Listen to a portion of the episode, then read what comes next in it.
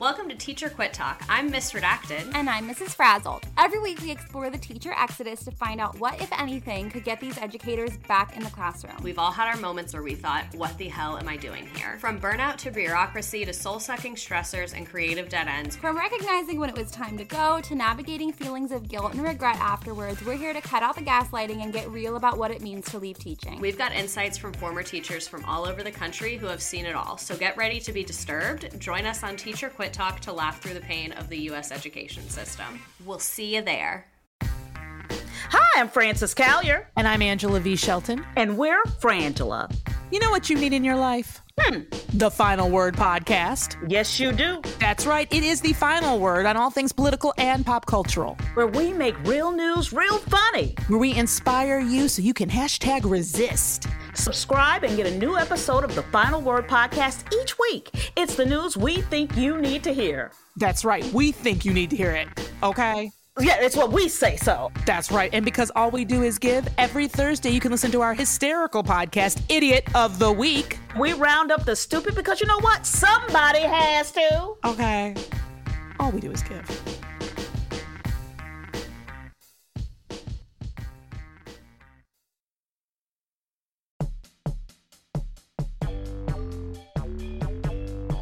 Дамы и господа, добро пожаловать в Привейл. Это второй сезон нашей борьбы с криминальными сволочами. Ваш ведущий О'Лиар.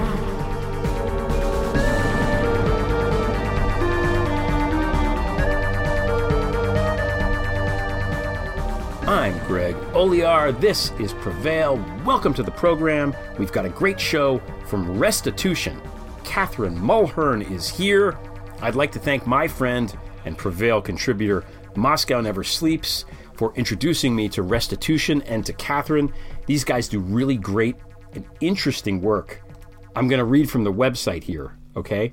Our work, the website says, can be crystallized as turning the tools of the city and of capitalism against bad actors to clean up the system for the greater social good.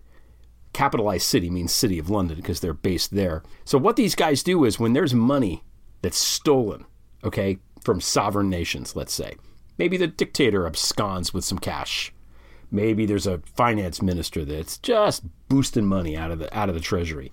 And then it goes into this pit, you know, where there's shell corporations and there's numbered bank accounts here and all this kind of stuff. How do they get the money back? How does a poor country that's been robbed get the money back?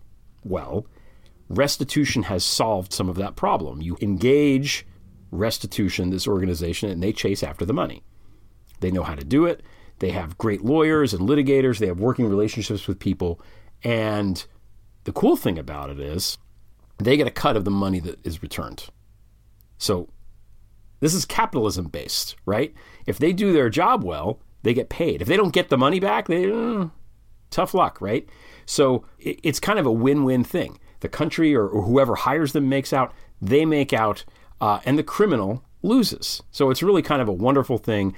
It kind of blew my mind when I was wrapping my brain around this and how it works. So we talk about that in the interview with Katherine. She's had a pretty interesting career, I think. Um, she spent a lot of time in the Gambia and was there in the Gambia during the transition from when the dictator of that country left to when um, the democratic elected government came in. And this happened peacefully there for a variety of reasons, which she gets into. So she is, uh, you know, she was there watching something very historical happen, which uh, which is cool. So we talk about that. We talk about restitution. We talk about um, dark, you know, the, the, stolen money and stuff like that, and, and all things of that nature. Fascinating interview. Excited to share that with you. And again, thank you to my friend Moscow Never Sleeps who set this up um, who was actually on the call, although he uncharacteristically did not say anything. So we're going to get to that in a minute. Before we do, what a week this has been, huh?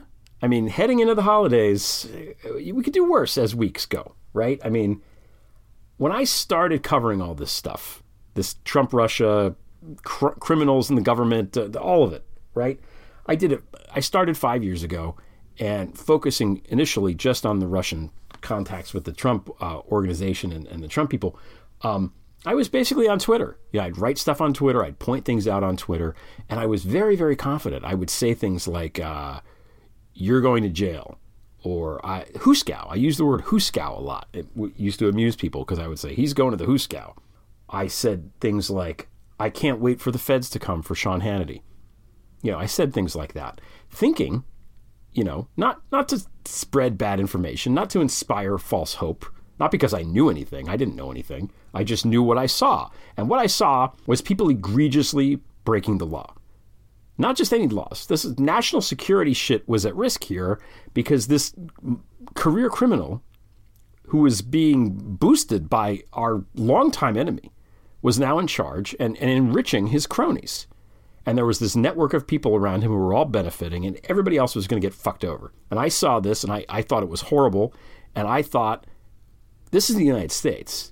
When the government, when the Department of Justice finds out, when people, when we the people find out the extent of these crimes, we are going to demand that these motherfuckers go to jail. Because that's what happens in this country. You break the law, especially big laws, there's consequences. You go to prison. That's what happens, right? So when I said things like that, I was confident because I thought, my God, I had belief in America. I had belief and faith that uh, justice would prevail, right? And as the years went on, I, I stopped with those kind of pronouncements. I, I, I got much more careful. I got much more diligent. I got more journalistic. I became a journalist, basically, or at least more journalistically minded. I tried to be, you know, fairer and, and less emotional in the stuff that I was writing about you know, just stick to the facts. The facts are damning enough. They can be framed in a certain way, but they're damning enough. But I got to tell you, this last week or so, since this wonderful January 6th commission, which, by the way, I was always in favor of, I want to say I always wanted it to happen because I thought that even though it lacked maybe the teeth that um, a special counsel would have, it still could put attention on this horrible thing that happened to our country is the worst attack on democracy since Booth shot Lincoln. Nobody's done a damn thing about it, really. It's just been this jumbled mess. And now, because of Congress doing this thing, because of Nancy Pelosi and Liz Cheney and, the, and Adam Schiff and Benny Thompson and the other people on this committee, we're having to look at what happened for real. And the people this week, now we know with these text messages and this Mark Meadows business, we know shit was up. Bad things were happening. There was absolutely coordination between the Fox News people, right? Sending texts to Mark Meadows, Don Jr., all of this stuff. These people were all in coordination. Um, you know, you go read the reporting from uh, Hugo Lowell at The Guardian, you'll see, you know, things were coordinated. This was a fucking coup attempt that failed. That's what happened. And I think it's slowly dawning on the American people, right? The, the severity of what happened. And people haven't even testified yet. Wait until some of these motherfuckers testify. It's going to be crazy. It's going to be interesting to see what Fox does about it. So, this week, as we head into the holidays, I have a little smile on my face, I have to say, because I think once again, maybe the people that did the crimes actually will go to the Huskow. Maybe they will. You know, I can't say for sure because God knows, you know, people get away with shit all the time, especially rich people, especially rich white people. But for the first time in a long time, I feel hope that the bad guys are going to get what's coming to them. I do. Let's hope so. So, one programming note I'm taking next week off. Next Friday is Christmas Eve, which is also the day before my son's birthday. So, I'm not working next week. I'm not even going to run anything in the feed. I, I think that, uh, you know, everybody should enjoy the holiday. Whether or not you are Christian or celebrate Christmas, it is a federal holiday. All the shit's closed. You know, enjoy the day off uh, is what I say. Uh, so you know, I I'm going to enjoy my day off, and I hope that everybody does as well and has nice holidays. I will be back on this show on the following Friday, New Year's Eve, December 31st, with a very special edition of the Prevail podcast. It's going to be lit, as the kids say. I encourage you to download that. It's going to be it's going to be a lot of fun. So, speaking of uh, bad guys getting what's coming to them, restitution. Katherine Mulhern. She makes the bad guys pay. So we're going to be right back with Katherine Mulhern. Fixing to overthrow the government? Do you find the suite of applications like WhatsApp too clunky for your purposes? Hi, I'm Lauren Boebert, here to tell you about a new app that lets you coordinate all your seditious activities right from your burner phone. With Coupvite, you can send out invites, issue real time orders, broadcast the movements of the House Speaker, and blame the whole thing on Black Lives Matter. But don't just take my word for it. Here's Alex Jones of InfoWars. On January 6, our attempt to stop the steal failed, mostly because of poor coordination. If we had Coupvite, Donald Trump would still be in the White House where he belongs, and I would not have to plead the fifth and stop talking. And Trump's chief of staff, Mark Meadows. I wish we used Coupvite instead of PowerPoint. Coupvite. That's C O U P V I T E. Use promo code T Reason. That's T for Trump and then Reason to get 10% off your first purchase. Coup right with Coupvite. Now back to the show.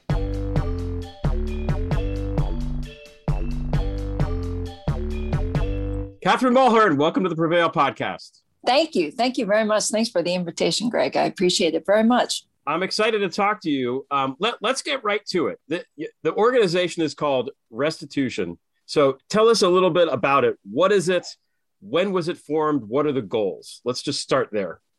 Sure. So, Restitution is an impact litigation fund, which has a very particular focus and works with very particular clients. So, the type of work that we do is with post conflict, newly democratic, uh, transparency minded governments, mostly in the global south. And we work with them to go after the assets that have been his, uh, stolen uh, or historically lost. Often, this is generational wealth that has disappeared from the country. And we use civil enforcement and asset recovery tools to work with them to bring those assets back.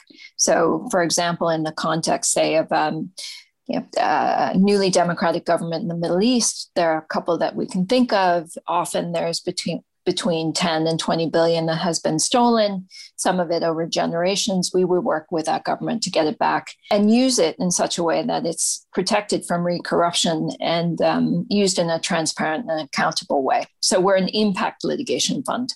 Two, it's two pronged as I see it, because first of all, you have to find the money and seize it and and, and do this uh, the legal uh, stuff involved with that. And then also you have to make sure that it's once it's given back it's given back in such a way that it isn't immediately uh, looted again right? Which is also um, i think a challenge as i understand it yeah, yes and no. I mean, a lot of the governments that we work with, because of our the way that we structure what we provide, the governments know up front that this is our focus. So, and because we work as an impact litigation funder, what we do is we make sure the vast majority of the assets that we are able to recover return to the government. But in exchange for that, and litigation funders have been extremely successful at all kinds of things. I mean, we can think about a variety of things, including corporate cases, but also divorce cases and others. They're very good at getting money back and assets back, but it's very expensive money. But because we work with a certain type of investor, what that means is those investors, although they do well, that they'll get a good return in terms of um, our funds the vast majority of the assets are returned to the government. So it's a very good deal for the government. But in exchange for which, because we are an impact investor, they need to make sure with us, in line with our national priorities, that that money is used for education, it can be used for health. Often it can be used because, from a macro, macro perspective, these governments are, are looking at massive debt overhangs. It could be used to repay debt or restructure debt. But for them, because often these countries have um, very idealistic governments. They have um, anti corruption commissioners in place who are quite serious about their jobs. This becomes an easier conversation than you, you might necessarily think. Okay. Um, and really, yeah. yeah, sorry, go ahead. No, no, that's good to know because I, I yeah. I've read books and articles about how sometimes that's a problem where the money is is seized and then it goes back to the government and then there's a new uh, you know a, a, new iteration of corrupt people that just boosted all over again. So it's it's good that you guys have figured this out. Now I, I i don't know. I'm not a lawyer and i don't even pretend to be one at all. I know nothing about this. So when you say impact litigation is that is that an industry term? Like what does that mean exactly? I, mean, I, I know what it means figuratively but it, what does that mean so, um, impact funds essentially have almost a double bottom line. So, they're interested in profit, obviously, because it's private sector, but they're also interested in making the world a better place. Okay. Not to put too fine a point on it. So, what we do is is we do that. So, we're a litigation funder. Um, also, uh, we can purchase assets. Claims are an asset. So, and that's the other piece of the puzzle for us. So, these claims are essentially uh, deeply discounted assets like an oil and gas or a mining find. And so what we do is we work with these governments and say these claims have a value. We put those claims into a fund. The governments and the investors invest side by side and go after these assets together. So, um, and mm. interestingly, the the investigators who work with us, we have investigators and lawyers who've been doing this for years, and what they're finding, although obviously it's still a challenge, because people haven't had historically these assets recovered before. It's easier than some of the corporate corporate investigations that that historically have taken place and other litigation funders have been doing. So although you know it's still difficult, it's not at the same level of difficulty. So so people invest in this. So so is that how eh, are you not for profit or is it like people invest in it? T- talk a little bit about that because I'm just trying. I want to really wrap my brain around it because this is really cool. Yeah yeah. Yeah so it, it is for profit but it's a it's an impact for profit. So you'll yeah. see this in the context of you know that there are foundations who do this who they make where they make a little bit of profit. They may also donate a bit of money as well. There are um, impact investors out there and also esg investors. So it's environmental social and governance. And esg investors are looking for ways to put their money to work but also do good in the world essentially, what we do is not only do we work with these governments who are in many ways outmanned and outgunned, and a lot of the history for all of us. So we're I'm one of seven founders, the CEO of Restitution, but uh, the work that I've done in the past have been with governments, newly democratic governments, who have found money but haven't been able to get it because these defendants, who are incredibly well funded by the money that they stole, will go after these governments to try to dissuade them, whether it's uh, strike suits, corporate sabotage. I mean, I've, I've, had phone calls where people have said people are trying to burn down buildings to get rid of, uh, of evidence of uh, wrongdoing. So those are the sorts of things that we've really, as restitution, have said we can help with. We can get the best lawyers, the best investigators, and these investors who are incredibly sophisticated, and just utilize these tools to go after these bad guys. I think this is really great. I think it's really smart to to have it. You know, I I know people are really woo woo about not for profits and stuff, but I think I think having a profit motive is really just a genius idea. So I think this is really brilliant, and um, you know, for what it's worth, we're we're not opposed to things that are for profit on this podcast. We're not about like great leaps forward here. You know, we're we're we're we're good with it. Anyway, you mentioned, and it's the next question on my list. So you you've segued nicely into it. Your background, which I think is really interesting. So I want I want you to talk a little bit about how you got to be where you are now and uh, particularly, I want to ask about your experience in the Gambia, um, overseeing the the transition uh, into a, a, democracy there, which I think, as I understand it, really does inform your worldview. So, um, tell us a little bit about yourself. Yeah, sure, happy to. so, um, when I was a kid, sort of pre-law, I did a master's degree in development. Was recruited just by accident to to work in South Africa and ended up working with a precursor to the South African Truth and Reconciliation Commission and really was sort of a headbanger there. So taking witness statements and, and working with people in the community. And what we were finding is really that the level of political violence would go up to the extent that there was money sort of coming in from various places, whether it was, you know, other um, from other countries, but this sort of illegal money, once you saw illegal money come into these places, often the level of, of heat would go up in these communities. So that's really where that sort of interest in terms of looking at uh, legal money and, and its impacts on state fragility started. And then I was a, a, lawyer in private practice. I was a law firm partner in, in London for many years, working in um, what's termed emerging and frontier markets. So, again, working with governments, often newly democratic, often um, uh, in places like the Middle East and the CIS, where they were looking at ways to bring money in to pay essentially for all of the things that they had promised their people, and looking at assets and how do they sell assets and, and how does it work in a way that's transparent and accountable. I was um, on the board of a, an organization called the Institute for Human Rights and Development in Africa and was asked and, and agreed or really volunteered to go and work with the institute um, in the last couple of years before the changeover. And IHRDA was based in the is and still is based in the Gambia and is doing very well. IHRDA um, was uh, focused on the African Commission, which was based in the Gambia as well, but it was going through, as every human rights NGO was going through, um, a difficult time because it was the tail end of the Yahya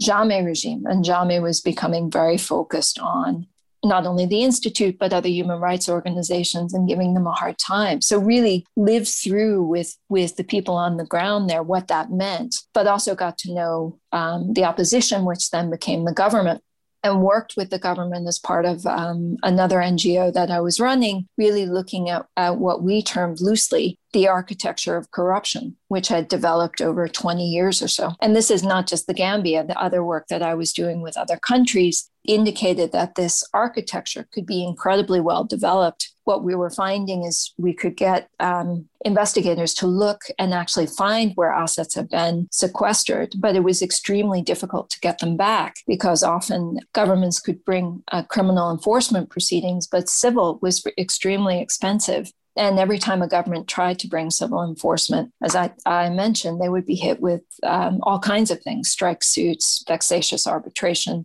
And we saw this not only in the Gambia, but but just about everywhere where you had a government that was newly democratic or post-conflict would look at its treasury and say we have nothing here. Would then get investigators to go look for this money could find the money but found it very very difficult to go after it for a variety of reasons not least of which they had to spend money on things like you know paying civil servants or teachers and and really couldn't put the resources uh, in place to actually do this in such a way that they could bring it back. So, uh, so that's really where restitution started, and we're made up of not only lawyers and investigators, but we also have um, civil society folks, human rights specialists, and development specialists, because we really look at everything holistically, from the investigations through to enforcement, through to the asset recovery and return. We also work with governments and we provide them with support, including capacity building. So we have a, a not-for-profit and an NGO element to the work that we do as well. So I want to I want to stick with the Gambia for a minute because I think this is interesting. Sure. This is a country most people in the United States couldn't find on a map. I can I sort of know where it is, and I'm really good with geography, right? And you have a government there and Yahya. Is it Jammeh? How does he say his last name? Yahya Jammeh. Jammeh. Yeah, Jammeh. Um, you know, he's there for a long time. Over the course of time, he you know consolidates power and does the usual dictatorial stuff, like what Trump is you know was trying to do here and um, like you know boosts money out of the country is accused of of raping underage girl like all of it all, all of the stuff that these people do that this guy has been guilty of. And then they have an election and they elect a new president and it it, it seems to be it, it, it worked. I mean the new government you know came in. So um, how did that happen? How, how did this guy how did they get rid of this guy without it spiraling into horror because I don't remember reading about it. It's, was it you? It was because you were there? Is that it? No, no, not at all. Um, no, it was amazing. I mean, I um, so and um, when many of my colleagues who lived through it was amazing. It really was very much at the street level. So you know, people were went out in peaceful protest.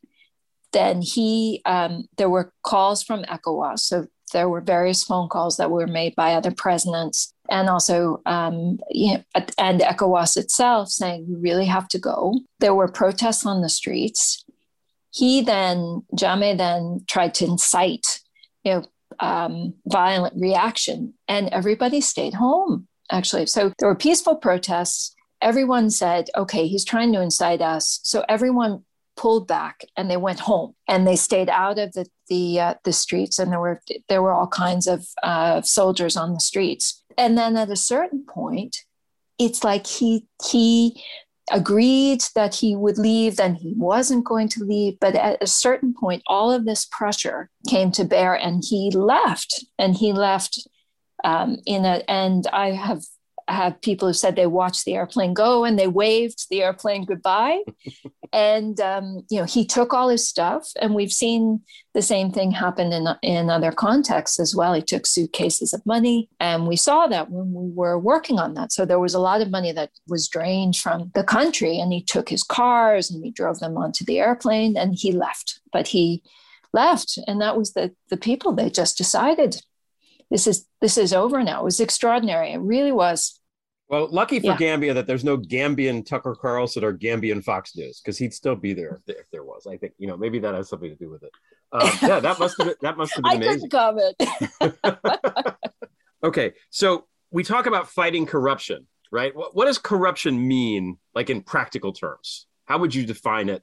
Oh God! I mean, there there are so many different ways to do it, but in many ways, that there are different industries, and everyone can say that there are patterns that start to develop. So um, you can take an example. So there will be an oil and gas or a mining license that will um, be paid for, maybe not paid for in the context of doing something, you know, like an open tender. So typically, if you're going to sell an oil and gas license anywhere in anywhere, actually, it could be the global south, the global north. What you do is you do an open tender, and everybody rocks up and they they make their offers. If you're looking for corruption, often what will happen is that license won't be sold that way. It will be sold through some sort of side deal, and a, usually an expert can say it was deeply discounted it will be sold into a, a sort of shell company that has several beneficial owners. And then if you start tracing it, that beneficial owner will typically have some sort of relationship with someone. It doesn't necessarily have to be the government. It could also be um, you know, a, a company, a shady, a shady company as well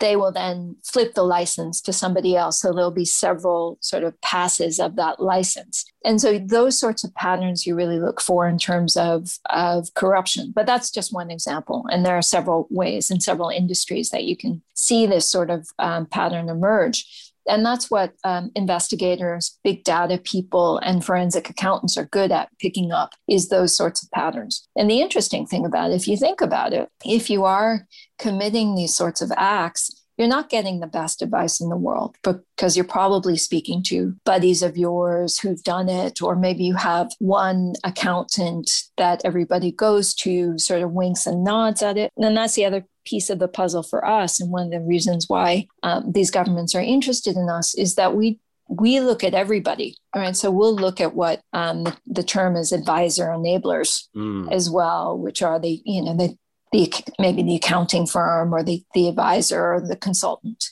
who who people go to to do this sort of work. But what we see is patterns. So one big data group who we work with quite a bit has has said this that if you went to four or five square blocks in Miami and you took all those apartment buildings, you would probably get most of the wealth of, of the generals in Venezuela.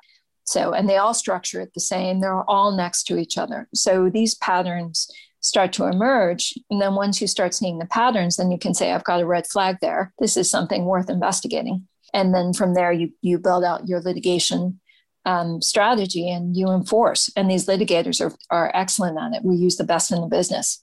It's interesting. I mean, the the the the corruption example that you describe happens on a just on a micro level, even in in New York City. I mean, I used to write years ago. I used to uh, be a freelance writer for a real estate trade magazine, and every year I would write an article about, you know, how to do bidding, how boards of of these co-ops would bid on certain jobs, like the roof or the elevator or whatever, you know, the landscaping. And inevitably, there's always somebody's cousin comes in with the, you know, the higher bid, but they get the job anyway. It's it's this stuff is it, it's it probably happened in, in in ancient in Rome and in you know in Persia or whatever, and it's it's it it happens still.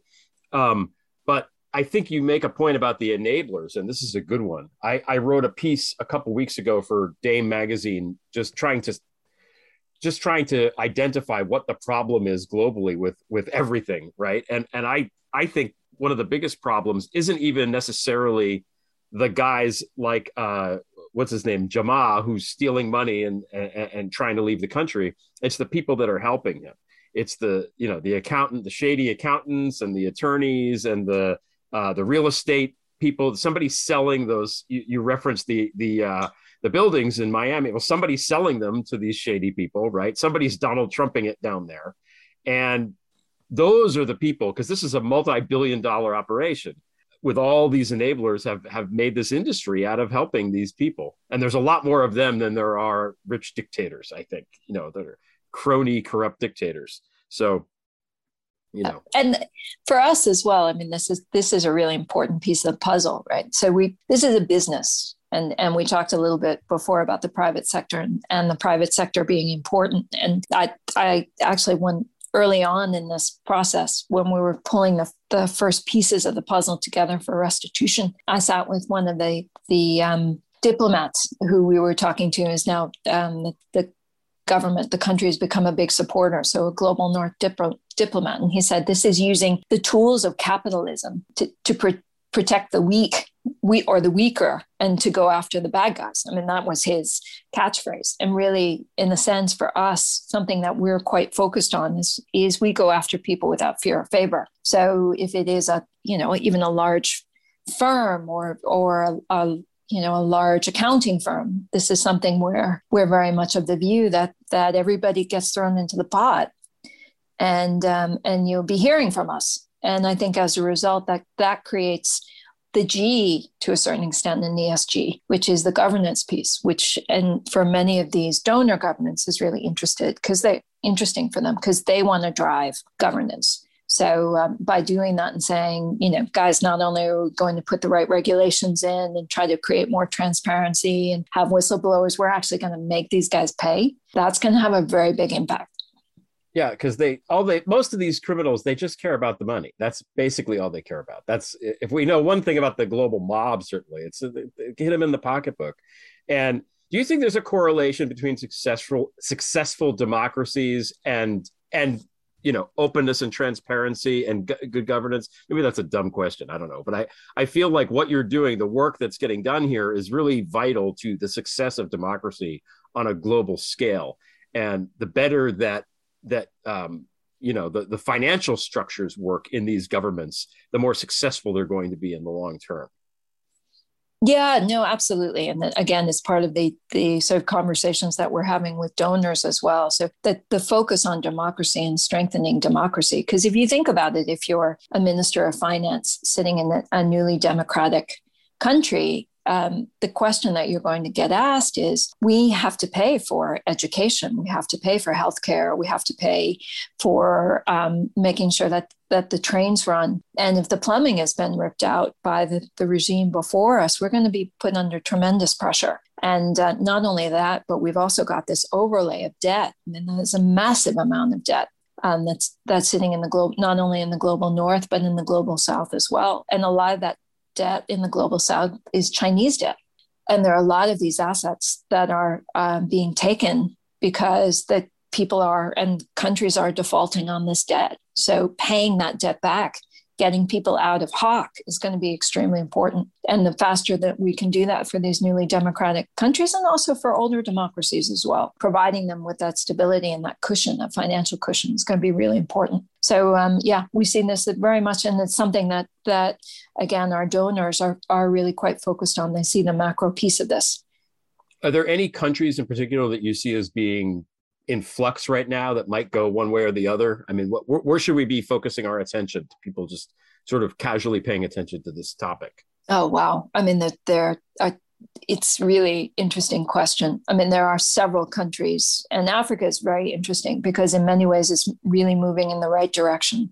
Um, you've got new governments coming in. There's there's a, almost a new generation of, of people, not only governments but young people and others who are becoming democratically engaged. But then in other instances, you, you're seeing a significant um, sort of pushback. So Sudan is a very good example, mm-hmm. where where you had a government in transition, and it seems there's a question mark there in terms of the the relationship with the military um, Ethiopia, with a, essentially what's become a civil war in Ethiopia, is certainly something where you're seeing a significant step back in terms of stability and also um, democracy. So all of those countries and Afghanistan, oh, yeah, I mean that's yeah. that's going to become a regional crisis point. We're heading into um, not only uh, potentially a civil war, but also a famine. So all of those things are uh, things that uh, don't necessarily bode well but on, then on the flip side, you do see governments who are coming in who are you know, newly democratic, very focused,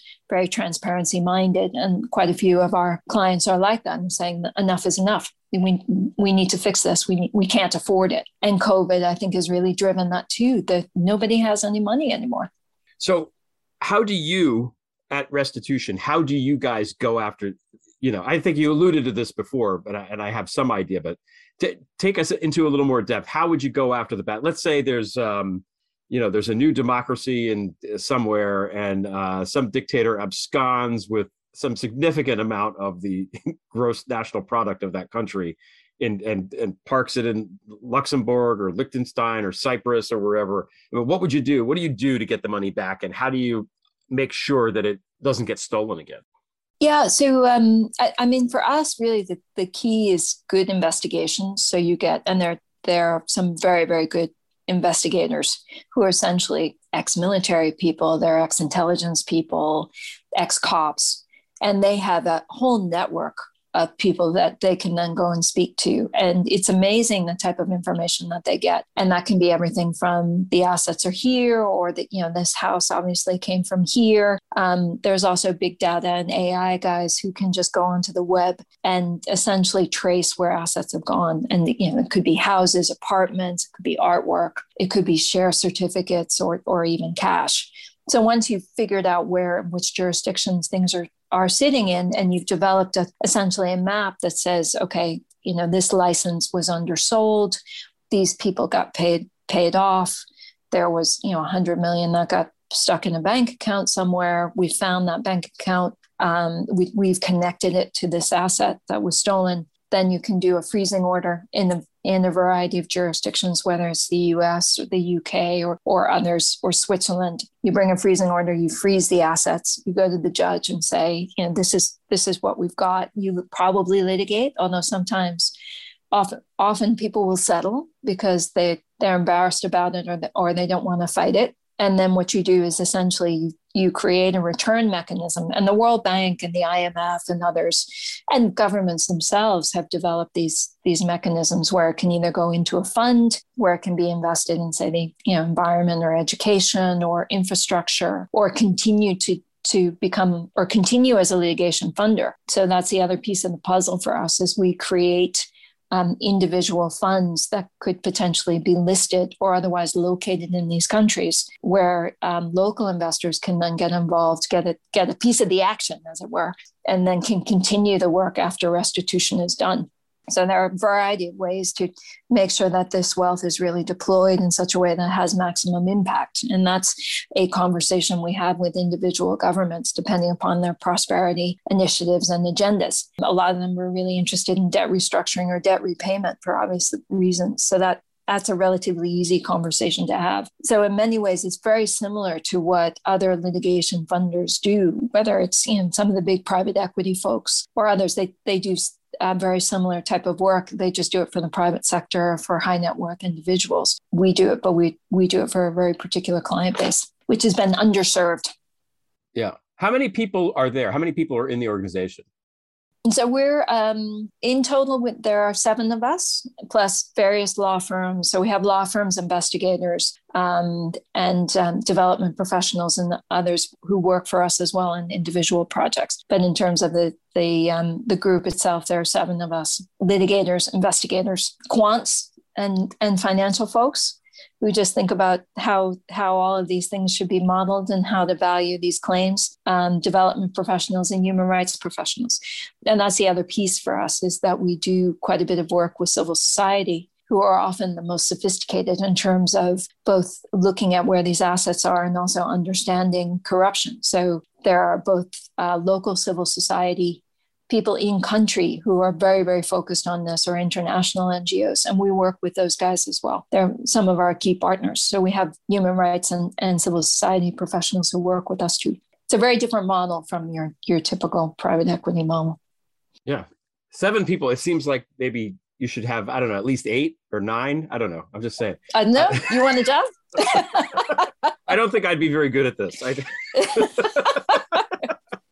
Um, so tell us about what what's your biggest success story so far? Give us one. Give us one like thing that you would say. Well, you know, we did this uh, great thing. Brag. I want you to blow. I want you to blow your own horn a little bit. Yeah, no, unfortunately, we're, we're under, once we, we go, go, go, so we can do the, the broad stuff, but we're uh, under attorney client privilege. oh, so you're not but, allowed to brag. Okay. I'm not allowed to brag, except to state um, the fact that that the team between us have brought between two and three billion um, dollars worth of assets back through through our various you know incarnations. So and in terms of that so we we've had tremendous success at this. A lot of people have been doing this really on almost on a private or individual basis for quite some time. So this is really just bringing the whole the whole thing together. But we have um, had that that type of success. And the other um, interesting thing for us as well we will say that we're um, in terms of um, sort of being embraced, particularly by governments, because often, particularly in the global north, people will say, well, you know, they're always corrupt and this is always going to happen. We found it to be the opposite, that, that governments will embrace us with open arms because they say, this is something we've been struggling with for a while. When we try to do something about it, we get kicked in the teeth, including by advisors who, you know, where where these guys lawyer up and they, and they hit us really hard and we're trying to do the right thing. So for the first time, we've actually had somebody on our side who can really, really push this. So we've had the opposite of what, so we have naysayers, right? Oh, well, it's like, you know, it's always going to be this way. We don't think so. Really? Lawyers? There are lawyers who are naysayers. No way. I can't even. Yeah. It's, it's, Could you imagine? Incredible. It's incredible to believe. I don't, you know, you, anytime you, uh, I, like I say, I'm not a lawyer at all, but anytime I, I, I float any sort of thing on Twitter that's legal minded about, hey, we should do this or that, legal Twitter is like, no, no, no, we can't do that because, and then that's 75 or 80% of, of legal Twitter is just, you know, explaining how something cannot be done because you just can't do that. So good on you for, for saying, no, actually things can be done. And, between two and three billion dollars is a lot of fucking money. I just want to, you know, I just want to say it's it's you know that's real money. You know, that's not. Yeah, it's, it's yeah, but it's the tip of the iceberg. To be oh, honest sure. with you, no, the the, yeah. the the the dark money. Um, you know, if if if you talk about money that's boosted from foreign governments, money that that um, is is criminal underworld money, uh, and money that's just taken out of various countries to avoid taxes and stuff like that is, is an astonishing figure. I mean, it, and just it's just basically divorced from uh, utility and paying for things in these governments, and that's why this is so important. You know, we have even in the United States supposedly a a wealthy and and and you know the best country on earth or whatever. You know, we're, we're arguing about uh, ta- the billionaires not you know paying just a teeny tiny bit more taxes, and we need we need health care We need these things that need to be paid for, and uh, all the one of the political parties wants to do is have yet more tax cuts. It's really um, kind of astonishing. I want to ask you about that too. I want to ask you about what you see in the United States. Now you're you're in London, right? You you live in London, you right? Yeah, yeah. Am I yeah, allowed to say London, that? Yeah, yeah. Am I allowed okay. to disclose? It's a city. okay. Um, your, your geolocation is no. Um, you're in London and you've been there for a while, so you look back at the United States and you, what what do you see now? Because it's it, frankly where I sit, I I see um, I see Biden doing some good things, and but I I really uh, I see us hanging on by a thread. Is it getting worse here? What, what what's your take? You know, it's it's an interesting um, it's an interesting one. In many ways, the United States, and, and I'm just thinking of it from the lens of the, the work that I do. So the US and the US enforcement authorities are, are very effective. So the Securities and Exchange Commission, the Department of Justice, and others are very effective at what they do. And so part of this is really to say that we we do work with um, uh, enforcement authorities as well. That's part of uh, part of our work. I think the concern that we have is that the amount of money sloshing through the, the global system is such that it's going to be difficult to do it just on your own. And I do think the US has done a, a great job uh, at, do, at doing certain things, particularly in the criminal enforcement piece. I know you're saying, well, you know, things aren't, aren't going very, very great, but I do have to say that at least on the enforcement side, we, we think that they're some of the best in the world. The question is, we need other tools to be able to get that on this under control. And I think that will help. That will help globally. It will also help the US in terms of its uh, national priorities, which is to promote democracy worldwide, to um, create more stability, to make sure that, you know, th- even in terms of the environment. So, you know, a lot of the environmental degradation that that we see is often caused by what you call dark money so and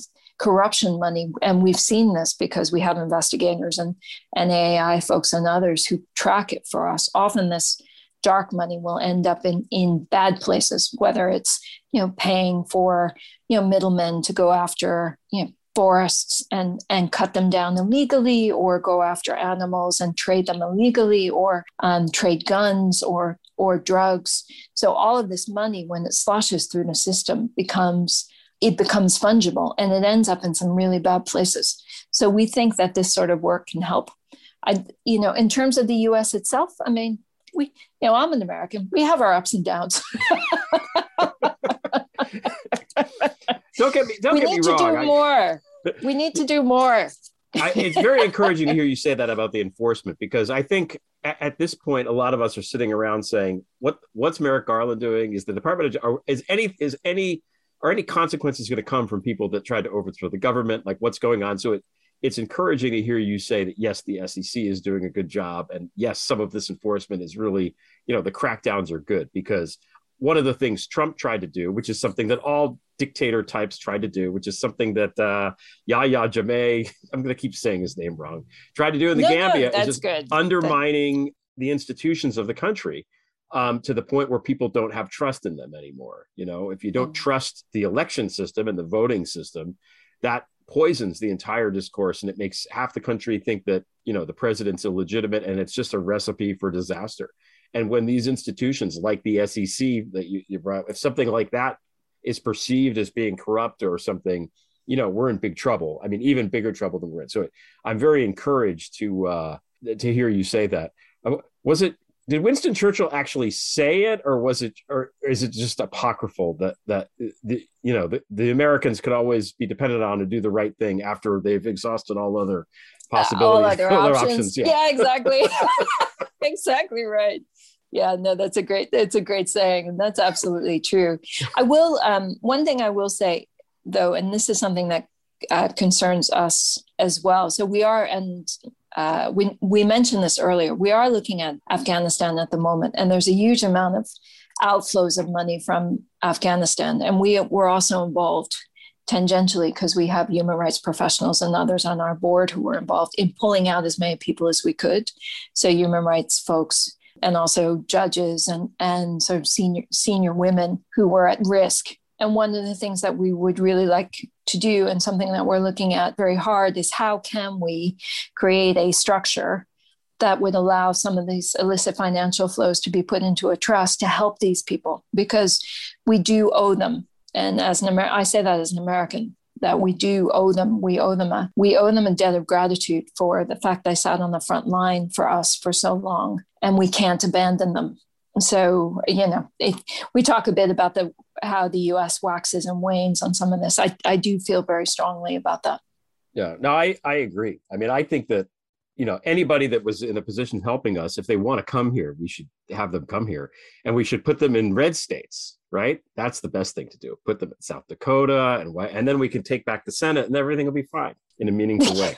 Yeah, So- yeah you can work the political angles i'm just trying to figure out how to I'm I'm, I'm making I'm I'm joking, but no, you're right. I mean, it, it, it is a serious thing for sure, and and I don't want to make light of it or minimize what what you just said because it, you know, people are suffering there, and it's you know that that was a quag that was always going to be a quagmire. It, Afghanistan has been a quagmire for I don't know since Alexander the Great's time. I mean, it's always been this way. I mean, it's the site where you know great the British Empire had the worst defeat in its history in Afghanistan, and you know the Soviet Union was defeated in large part because it lost in Afghanistan over uh, that extended period of time, and now we you know we're having the same issue.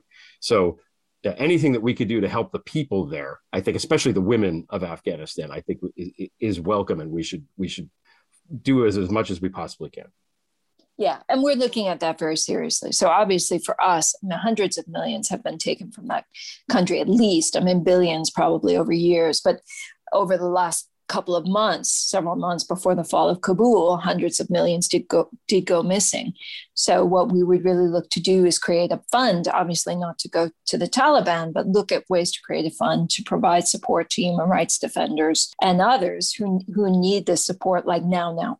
So um, yeah, it's something that we're we're quite focused on as well. Restitution, really, we work with with newly democratic governments, but we do look at things where things. I mean, you've you've asked the question when it all goes south, what do you do? So we do we do look at this on a one-off basis to try to provide this type of support. I think it's great. It, it's uh, now. Uh, can people help with this? People that are listening, is it it other than just you know being aware of you and and, and boosting it? What what can people do to help uh, in this effort?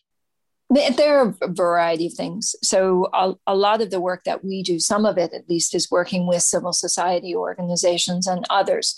So, if people are interested in supporting that, we have a, a not for profit arm which essentially will work with, for example, Afghan women or provide support to judges in in um, in Sudan, just to give an example. So if people do have an interest in that, definitely let us know because there are ways, either you know, time, effort, or or um, donations is something that we do. So that's that is in the context of um, the pure sort of civil society, humanitarian and human rights work that we do. So if people do have an interest in that, you know, we'd be happy to hear from them. In terms of, of other work, if you're out there and you you're a lawyer or an investigator and you think that there are interesting things that you want to talk about, we'd welcome the opportunity to have a chat um, because there's a lot going on in this space and we think um, that that there's a lot of potential help that we can provide. But there may be others who want to set up something similar. I mean, there's a massive amount of illicit financial flows, and this is really just the start of of doing this type of work. So we would welcome others as well. So the website is restitution.org.uk, or did I say it back? Is it backwards? Did I get it? No, get it that's right? it. Perfect. Okay. I'm going to yeah. put it on the on the uh, the page for for this episode, so people can click on that. Also, you do have a Twitter. It's Resti Impact. So R E S T I uh, I M P A C T. Right? Did I get it right? Yes. Okay. Yeah, you so did. As as I'm typing, as, as we're talking, you have you have fewer than uh, 100 Twitter followers. So I think the least that people could do listening to this is go follow you on, on the Twitter. Let, let's get you up at least to 105. You know, thank you. I think you're going to get the bump. You're going to get the bump and go up at least yeah. to 105. Uh, so um, it's restitution. Katherine Mulhern, thank you so much for joining me today. This was fascinating. Thank you. Thanks so much for the time. And uh, Greg, hopefully we'll be speaking again. Uh, and yeah, as I said, anybody who wants to to hop on board, let us know. We'd, we'd love to have you, including you. Let me know if you want a job. Opens resume. Okay. Thanks so much. Thanks, Greg. See you soon. The Prevail theme song is by Matthew Fossa. Sofia Terashenko provided the Russian introduction. Voice talent is provided by Tally Briggs, Signadella, Stephanie St. John, Brett Petticord, Ryan Byrne at History Falls Apart, and me. Thanks to Allison Gill, Molly Hawkey, Kenai Williams, and everyone else at MSW Media. Please subscribe to the Prevail website with updates every Tuesday, Friday, and Sunday. Your $5 monthly subscription funds the site and the podcast. Visit gregolear.com to learn more. Thanks for listening. Drive safely. Don't forget to tip your server. Until next time, we shall prevail. MSW